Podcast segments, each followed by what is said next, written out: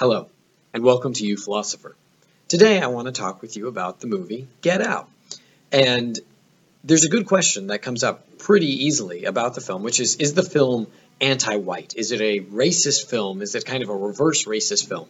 Um, I'm going to talk about it firstly uh, on a level in terms of if you haven't seen the film, you should be fine. I'm not going to talk about anything that you wouldn't know from the just watching the trailers. Beyond that, and then I'll give you a heads up, like, oh, at this point, if you haven't seen the film, you want to go ahead and watch it. And I, and I do want to say. I think it's worth watching. It's definitely very interesting. It speaks to some interesting issues. So let's just get right to it. Is the is the is the film racist? And if it is, right, it's for a fairly obvious reason, right? You so you have uh, members of the black community who are being victimized by white people, and it's a pretty clear distinction, right? Uh, it's a horror slash like uh, thriller type film, right? So uh, where the the main antagonists are white, and there is a, a fairly immediate question: is like, are they are they villains because they're white? Is their whiteness somehow connected to their villainy? And there is certainly a degree to which it does. Um, and whether or not it's just kind of happenstance, right? Where this is a movie where the villains happen to be white and the victims happen to be black.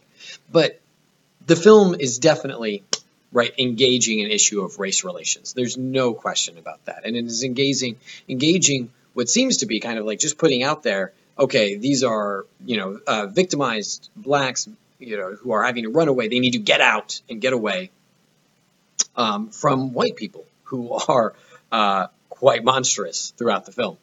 And so, kind of just looking at it from that lens, it seems like kind of, well, obviously, this is just kind of a reverse racist film, right? So, you know, oh, well, uh, now I guess it's white people's turn to be cast as villains because because they're white. And I don't think that that's an argument or a concern that should be totally ignored. I mean, after all, the film is in many ways uh, funny. It's very, very witty, uh, very thoughtful, but it's amusing. And I think it's important to point out the fact that the fact that it's funny wouldn't make it not racist, right? I mean, that's something that uh, people who enjoy, um, you know, racist jokes or sexist comedy or something like that one of the responses tend to be, but this was just in jest. This is this was just funny. Uh, I don't really mean anything by it. But we still kind of go, yeah, but that was a racist joke. That's a joke that helps promote hatred against other people.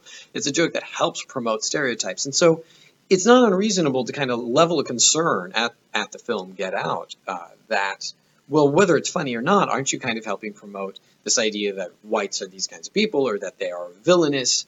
Um, that they're bad, that they that they are in fact the monsters of a horror film. So the other side of the argument is a whole series of things that comes out of the film, which is let's leave aside whether it's funny. The defense for the film not being a racist film comes, I think, in part because of what's being said through the film about race relations the film doesn't come across as being just a criticism of, of white people and categorizing white people as bad. Instead, it is a film that gives white people the opportunity to know what it feels like to be cast as the villain, kind of just because of race.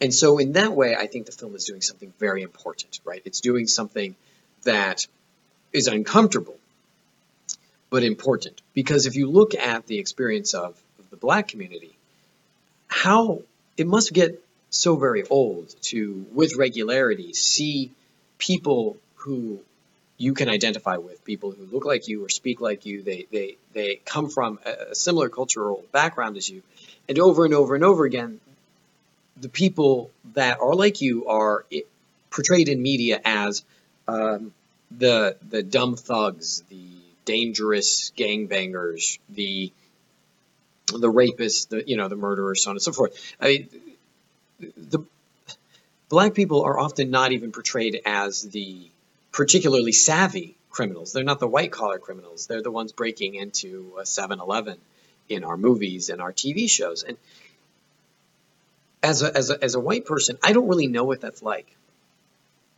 When I watch a movie or TV show, uh, I see people like me, men, and people who are presumably white, like me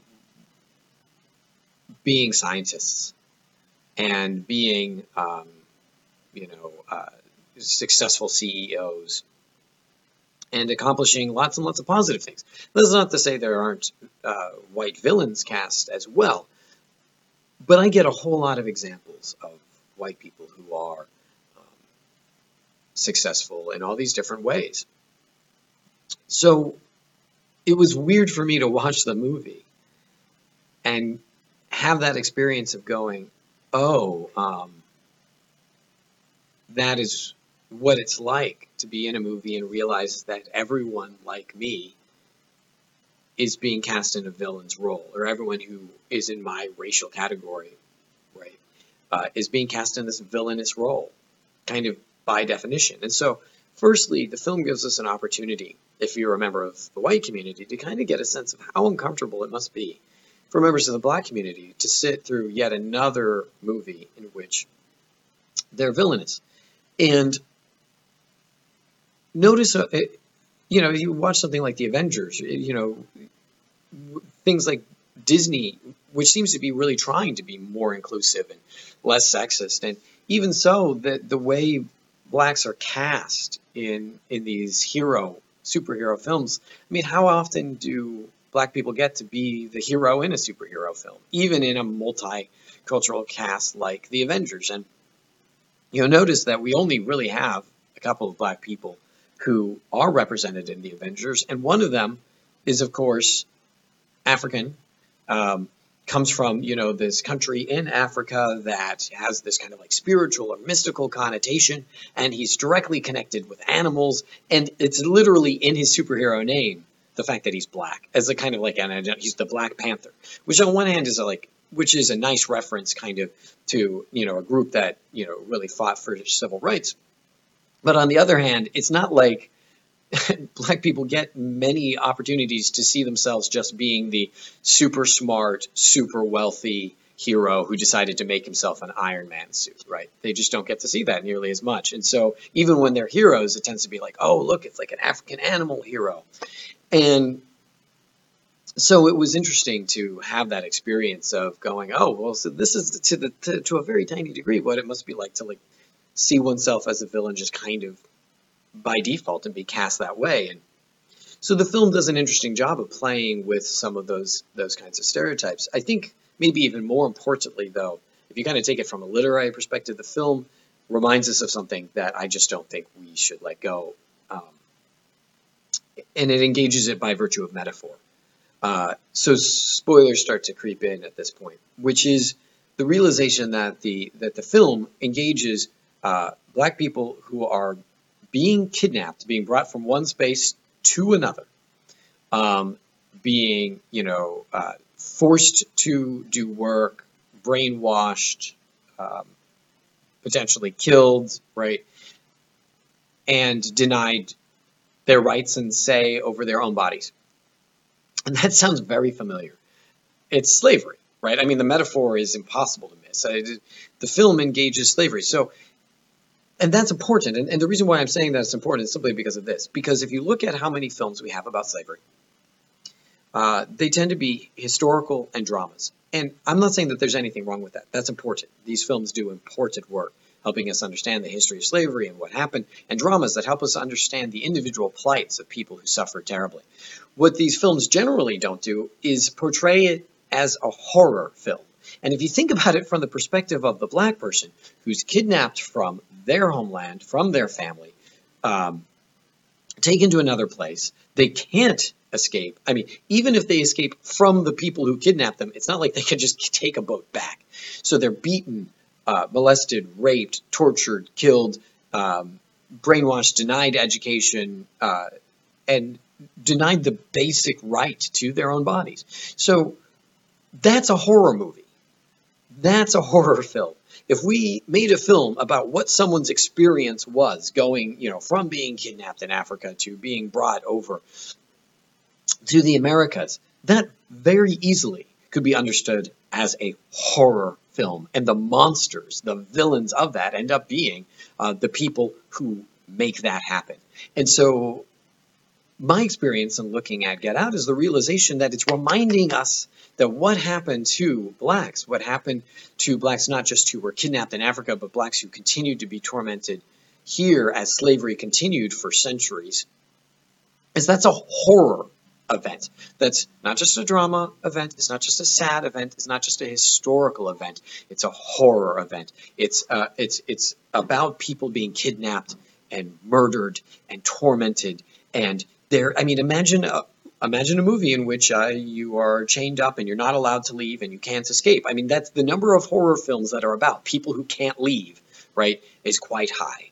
So the fact that the film's called Get Out and it's about, you know, trying to escape when you can't, right, seems to me to be a stark reminder of the fact that we should not just be thinking of slavery and how slavery was engaged here in the United States. It's just, you know, a sad event, a drama event, an interpersonal event, or a historical one. It was a horror film and it was torment. It was truly, it was beyond tragic. It was nightmarish. It's like Freddy Krueger stuff.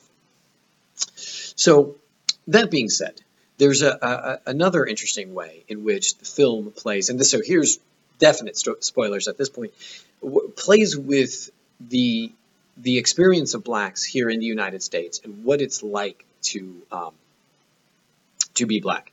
Um, so the the movie, first of all, engages some very witty stereotypes, and so you do get a sense also of what it's like to be stereotyped as a white person.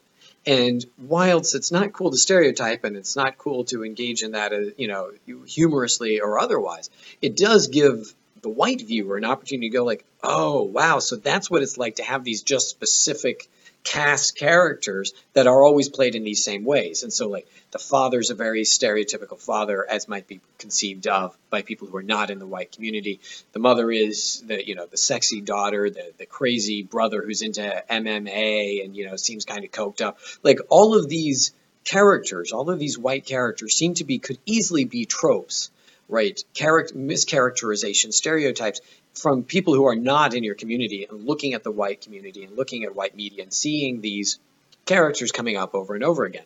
And watching the film with a friend of mine, uh, there's a very, very funny moment where one of the characters, she is eating her Cheerios and she's got like a glass of milk and her bowl of Cheerios. And she's taking the Cheerios like one by one and dipping them in there and eating the Cheerio. And it's like, I looked over at my friend. I'm like, is that what you think I do when I eat Cheerios? Because you realize that if you're not a member of a particular community, all kinds of wild assumptions and stereotypes can develop. And so the film also gave me a strong kind of feeling of what it's like to be stereotyped and just kind of cast in that way. And members of the black community deal with this all the time, where, you know, if you're an actor and you're a black actor, realizing that, like, if you're not willing to play a thug, you've greatly reduced your chance of being cast. And I want to say, as an important caveat, that our response to that should not be like, well, isn't movies just imitating life? There's just so many black thugs out there. There are, by definition, because there are more white people in the United States,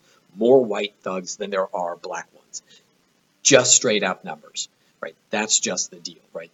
The black population is a much smaller population in the United States. They do not make up the majority of the criminals, period. So it's got to suck to be an actor who realizes that if you want a chance to be an actor uh, as a black actor, uh, you have a much lower chance of being cast as a scientist than as a criminal. So the realization becomes is, is that as we kind of like move, we like to think move forward in race relations, that there's this idea people respond, but Nick, come on, aren't we cooler with black people? Um, haven't we created a society now where black can be beautiful? In fact, like don't blacks get to celebrate blackness in ways that white people don't get to celebrate whiteness? And there are there are certain truths to to that, except notice, and this is an important point made by the film, which is that we are willing to celebrate blackness. Black is beautiful when it is in the ways that we want it to be. In other words, when black people are dressing, acting, speaking, and thinking the ways that the white community suggests is more appropriate, more right, more professional, then we'll say things like, "Oh, what a beautiful black woman! Isn't that? Isn't she beautiful?" So on and so forth.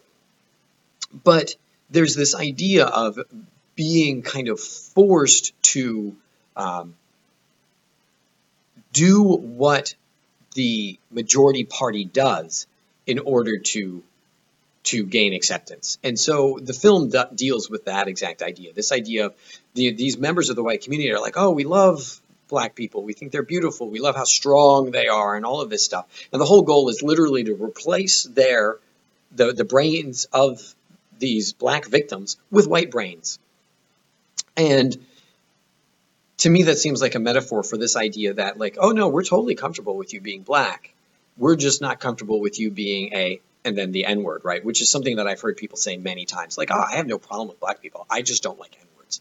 And the realization being is, what do people mean by N words? Or they're like, oh, I don't mean black people. I just mean people who, and then they'll say speak this way, or they have to low ride their pants, and so on and so forth. And so there's this weird realization where despite the fact that it really doesn't matter how people dress and there actually isn't anything wrong with the way members of the black community speak that there isn't anything better about the way the white community speaks and people who by the way have southern accents experience this with regularity. There's just kind of default assumption that if you speak with a southern accent you're just dumber and you're going to be cast in movies as you know this dumber person which has to get extraordinarily old the, the problem then becomes one of we basically said to the black community, we're fine with you as long as you don't participate in the things that you've used to kind of define yourself as a community. In other words, be black, sure, but be black in the ways that we've decided. Otherwise, you need to be dressing the way we've decided is professional, speaking in the ways that we've decided is professional, acting in the ways that we've decided professional, so on and so forth. And so the film really kind of pushes on that problem that basically, even when we're saying to members of the black community, oh, yeah, it's okay to be black, we're, we're also saying what was said to me when I was a child. My best friend um, uh, was black when I was a kid, and I had members of my family say, well, but Nick, you got to understand, they were very concerned about my black friend. You know, you got to understand that at the end of the day, black people don't really like white people, and um, they don't really.